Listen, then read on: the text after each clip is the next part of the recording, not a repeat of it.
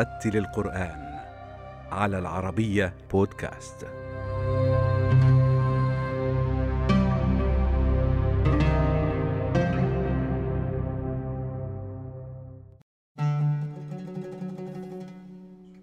ولد القارئ الألماني من أصل تونسي محمد طه صابري في قرية الدويرات بمحافظة تطاوين جنوب تونس ثم انتقلت أسرته في وقت مبكر إلى مدينة تونس حيث التحق بالكتاتيب والمدارس القرآنية لحفظ القرآن الكريم وإتقانه.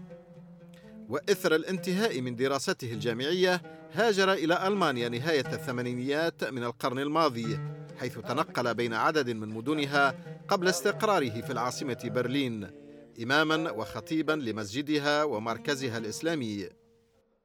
طبعا كأغلب سائر البلدان الإسلامية الابن أو البنت تنشأ على تعلم وحفظ القرآن في الكتاتيب. وأنا كذلك كنت في الكتاب عندنا في تونس العاصمة في حي من أحياء تونس اسمه ديبوزفيل في المسجد هناك كان عندنا الكتاب في المسجد والوالد رحمه الله حملني منذ صغري إلى هناك وإخواني لحفظ القرآن طبعا الكتابة على اللوح والطفل مسحه تلك الصور الرائعة تمسك اللوح وتتحرك ب يعني وتيرة وإيقاع على نغمات القرآن قراءة جماعية وقراءة فردية. فالقرآن صاحب الإنسان المسلم منذ نعومة أظافره. والقرآن طبعا حفظا يكون في المرحلة الأولى من حياة الإنسان المرحلة الطفولة ثم بعد ذلك يتوسع في علوم القرآن سواء كان ما اتصل من القرآن أسباب نزول وأحكام وغيرها أو تجويدا أو تفسيرا وتأويلا. فهذه كلها كانت مراحل متقدمة. طبعا بالمسجد كذلك يعني عبر الحلقات التي كانت تقام في المسجد. في الأول كانت حلقات صوفية فيها مدائح وأذكار وفيها البحور بحر اللطف وغيره من البحور. نحن كنا في ديبوزفيل. هذه تسمى بالعربي حي سيدي بالحشن الشاذلي. هناك فعبر هذه الحلقات توسع الإنسان رويدا رويدا في علوم القرآن وأخذ حظا منها ولله الحمد. هذه لا تستطيع أن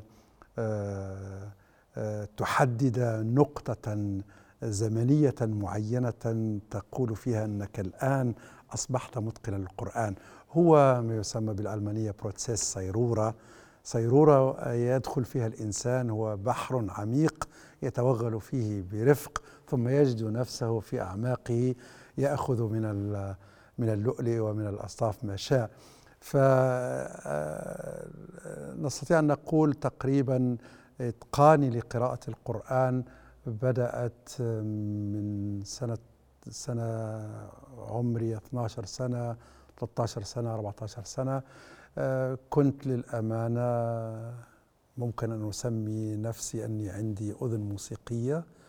والأذن الموسيقية تساعد كثيرا جدا على التغني بالقرآن والتغني بالقرآن هو بذاته يساعدك على إتقان أحكامه لأن الأحكام القرآن هي في الأخير كيف تخرج القرآن من من من شفتيك ومن حلقك كيف تخرج الحروف وكيف تتنغم بها. فهي الآن نوع من أنواع الموسيقى التي ترتبط كذلك بالمقامات وعندنا كذلك في جمعية المحافظة على القرآن الكريم في تونس زمان كان أول ما تتعلم تتعلم المقامات النهاوند والجحركة وال وال والسيكا والعراقي وغيرها من المقامات لكي تستطيع أن تتحكم في صوتك وفي مخارج حروفك لكي يكون القرآن عندك متقنا في تجويده وفي ترتيله وفي التنغم به.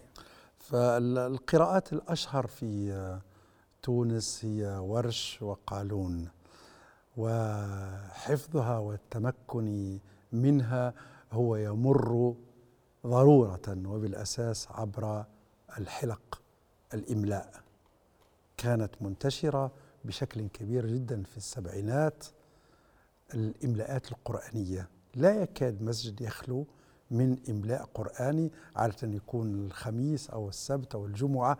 وعبر الإملاء يعني المشرف على التعليم المشرف على التحفيظ هو الذي يضع آه، الإيقاع يحدد ويصلح لك والإملاء تكون كذلك جماعية وفردية. يسأل وعبرها يقع التعلم ثم بعد ذلك لما يتمكن الإنسان من ال من ال من القراءة بشكل جيد يدخل في مرحلة علم التجويد يدخل في مرحلة أخذ الأحكام ويدرس الأحكام. يصير الأمر سهل عليه لأنه هو يعني آه، تطبيقيا يطبق الأحكام ولكن نظريا لا يعرف لماذا آه، ما هو الإدغام ما هي الغنة ما هو كذا وكذا فيتعلمها عبر المتقن المعلم الأستاذ المدرس الذي يعطيه الأحكام رويدا رويدا. فكان الأساس الأول هو المسجد لتعلم قراءة القرآن وتعلم كذلك كما قلت الأحكام على رواية الإمام قالون أو رواية الإمام ورش. وللأمانة كان الإنسان يعرف أن هناك روايات أخرى ولكن لم آه، يواجه هذه الروايات ويعيشها إلا لما أتى إلى هذه البلاد وقابل أناسا من أقطار شتى من العالم العربي والإسلامي يحفظون القرآن بروايات أخرى فكانت هناك نوع من الصدمة في الأول ثم بعد ذلك آه، يعني انفتح أفقه على القراءات التي وردت عن رسول الله صلى الله عليه وآله وسلم. أعوذ بالله من الشيطان الرجيم. بسم الله الرحمن الرحيم.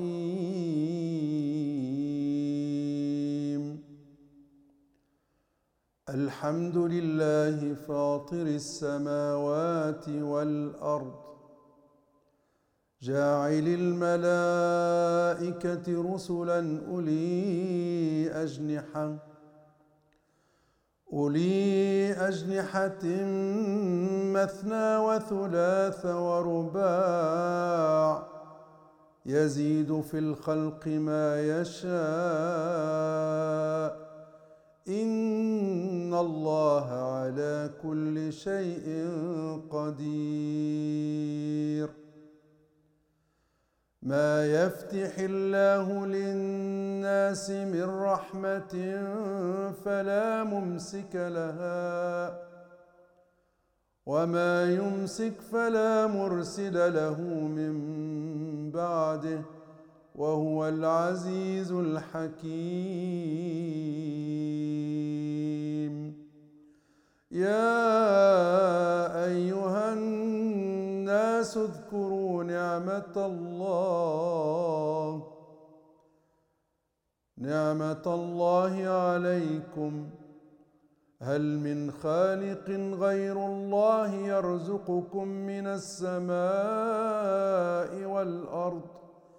لا إله إلا هو فأنا تؤفكون.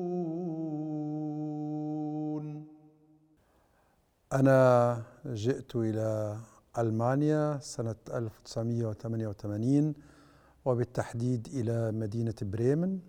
بريمن موجودة في الشمال الغربي هي تعتبر جزيرة ضمن آه، ساكسونيا السفلى Niedersachsen التي عاصمتها هانوفر فهي كذلك مقاطعة تسمى ال Hansestadt.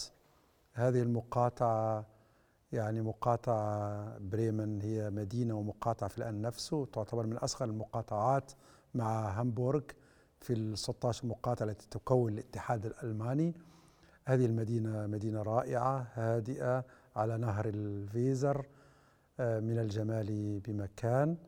آه، أتيت آه، إليها كما قلت سنة 1988 كان شتاء. في يناير جانفي. ورويدا رويدا صارت تعتبر وطني الثاني حيث أني عشت فيها يعني زمنا من عمري خاصة فترة شبابي. أنا أتيت إلى هذه البلاد وأنا عمري 25 سنة. ف يعني فترة التشكل فترة الفتوة فترة يعني التفاعلات الكبيرة جدا مع المجتمع ومع العالم ومع عالم الأشياء وعالم الأفكار. آه، في هذه الفترة تشكلت شخصيتي تقريبا في هذه المدينة الرائعة. آه، كان هناك مجموعة من المغاربة من المغرب الأقصى خاصة الذين هم من الريف آه، من شمال المغرب الناظور. كان عندهم هو عبارة على ودادية نادي وفي الآن نفسه يحول يوم الجمعة إلى مصلى لصلاة الجمعة. آه، في هذا المكان آه، كانت أول آه، تجاربي مع الأقلية المسلمة والأقلية العربية سواء كان تدريسا للقرآن أو خطابة أو إمامة أو يعني دخولا لحل المشكلات الاجتماعية خاصة مشكلة العائلة هي أول آه، تجربة لي وأول خطوة لي في الدخول في هذا المسمى الأقلية المسلمة. أنا أسميها الأقلية المسلمة كانت تسمى الجالية وهي من الجلاء ولكن بدأت تتشكل رويدا رويدا ملامح أقلية. هي تنتمي صارت إلى هذا المجتمع جزءا منه ولكن لها خصوصياتها الثقافية والدينية واللغوية وغيرها. فمع المجموعه هذه من ريف المغرب ومن شماله بدأت الخطوات الأولى لتدريس القرآن الرحلة مع هذا الكتاب العظيم لإعطاء ما يمكن اعطائه للأجيال الناشئة خاصة الذين ولدوا ونشأوا في هذه البلاد على لغة لغة أخرى مغايرة لغة القرآن وتقاليد وعادات وأنماط مخالفة لأنماط المجتمعات السائدة لآبائهم وأمهاتهم. ففي هذه المرحلة بدأت رحلتي مع القرآن الكريم تدريسا وتفسيرا وطبعا إمامة آه، في المساجد للناس. ساهم القارئ محمد طه صابري في برلين صحبة عدد من أبناء الأقليات المسلمة في تأسيس مسجد دار السلام الذي يتولى إمامته وإدارته منذ العام 2007 ونتيجة جهوده في خدمة الجالية المسلمة ومساعدة أبنائها على الاندماج منح وسام الاستحقاق من حاكم العاصمة عام 2016 وإضافة إلى الإمامة والإشراف على المسجد ومدرسته القرآنية يلعب دورا هاما في حل المشكلات العالقة بين الأقليات المسلمة والسلطات الألمانية. آه، هو لابد أن نعرف أن الأقلية المسلمة والجالية المسلمة هي ليست ثابتة وإنما متحركة ومتجددة هي كالنهر. كل كل عام أو كل فترة تمد بأفراد وبجماعات وبموجات جديدة. وهذه الأقلية المسلمة كذلك أو العربية في عمومها هي لا تنتمي إلى قطر بعينه ولا إلى رقعة من رقاع الخارطة العربية بالتحديد وإنما هي من كل الأصناف ومن كل الجهات فهي متعددة ومتنوعة بشكل كبير جدا، متنوعة على مستوى لهجاتها، متنوعة كذلك على مستوى تجاربها الدينية سواء كان على مستوى الفقه أو على مستوى قراءة القرآن الأحرف التي نزلت بها القرآن. فنحن تجد لدينا في المسجد الواحد التونسي والفلسطيني والأردني واللبناني والمصري والجزائري والموريتاني والسوداني يعني كل هؤلاء هم لهجات مختلفة وكذلك تجارب دينية مختلفة ومذاهب مختلفة. تجد الشافعي تجد الحنبلي تجد الحنفي تجد المالكي تجد الذي لا يؤمن بالمذاهب أصلا ما يسمى فقه السنة أو آه، غيرها. تجد آه، كذلك الذي يقرأ على رواية الإمام ورش المغرب العربي خاصة المغرب الأقصى أو على رواية الإمام قالون ليبيا تونس.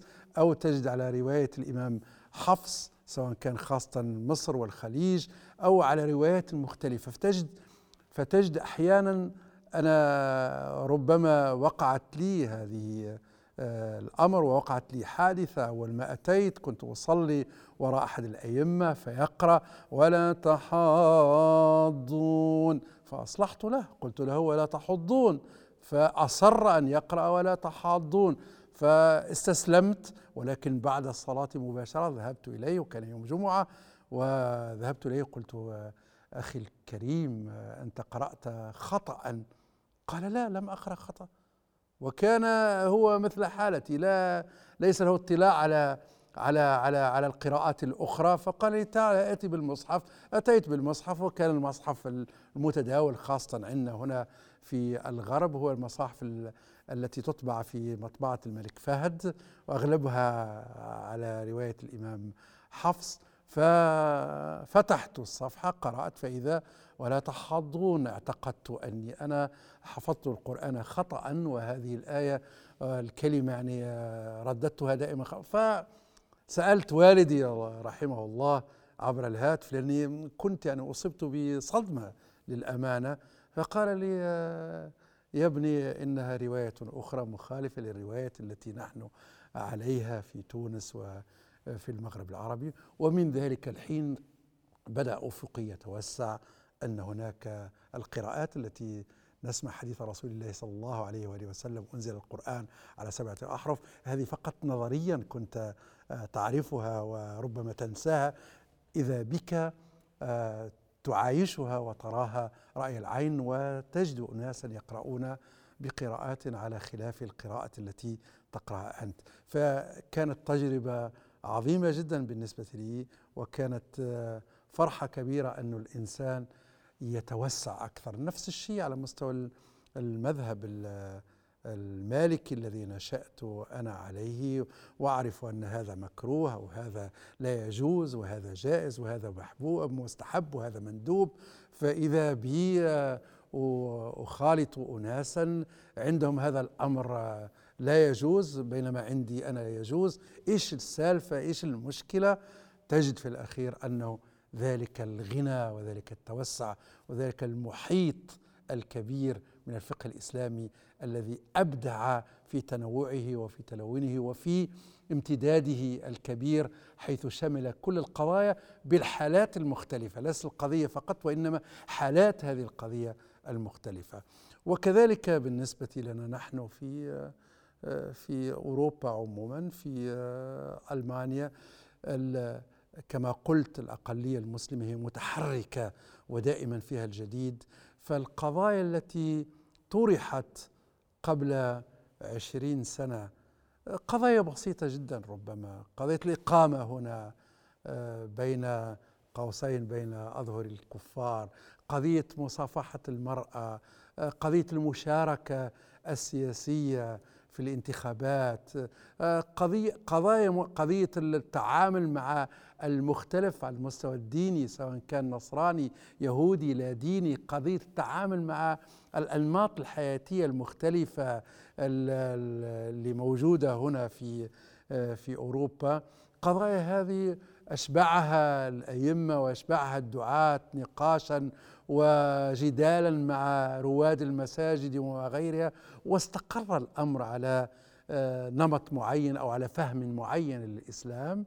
فإذا بموجات جديدة مثلا آخر موجة 2015 من سوريا من العراق من غيرها آه، أناس بتجارب آه، دينية وحياتية مختلفة يأتون إلى هنا. يدخل المساجد يروا أن الشيخ عنده تصرفات تصدمهم لأنهم ليسوا متعودين عليها. صورة الشيخ عندهم ثابتة ومحددة وتقريبا يعني معروفة في كل خصائصها وكل تجلياتها.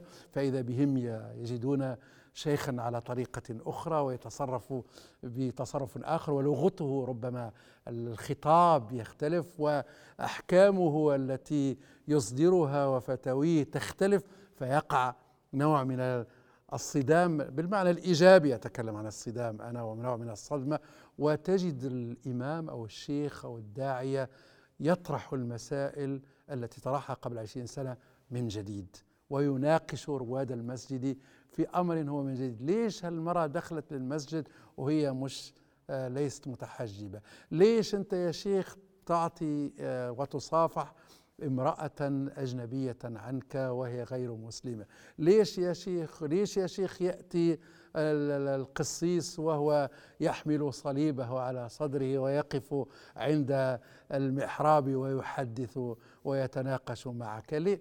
المسائل هذه كلها طرحت زمانا واعتقدنا أننا نحن وصلنا إلى نوع من الهدوء والتوافق على على على أمر ما. فتجد أن هناك اضطرابا من جديد وتوترا من جديد وشرح ودفاع وبراهين من جديد وهكذا دواليك فالأقلية المسلمة هي أقلية موبيل يعني متحركة بشكل كبير جدا. ولا بد أن يكون المشرف المشرفين والموجهين والدعاة والأئمة على قدر حركة هذه الأقلية. لابد أن يسايروا حركتها ولكي يقع حمل الناس يعني رويدا رويدا إلى بر الأمان.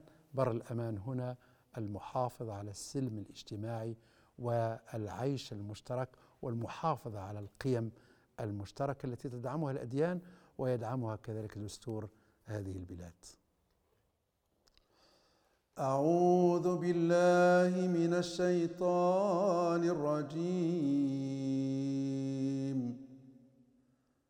بسم الله الرحمن الرحيم. الحمد لله رب العالمين. الرحمن الرحيم ملك يوم الدين. إياك نعبد وإياك نستعين.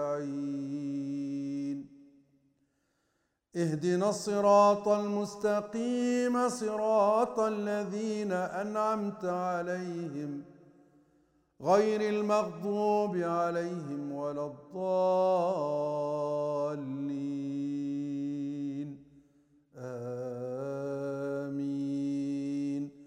صدق الله مولانا العظيم.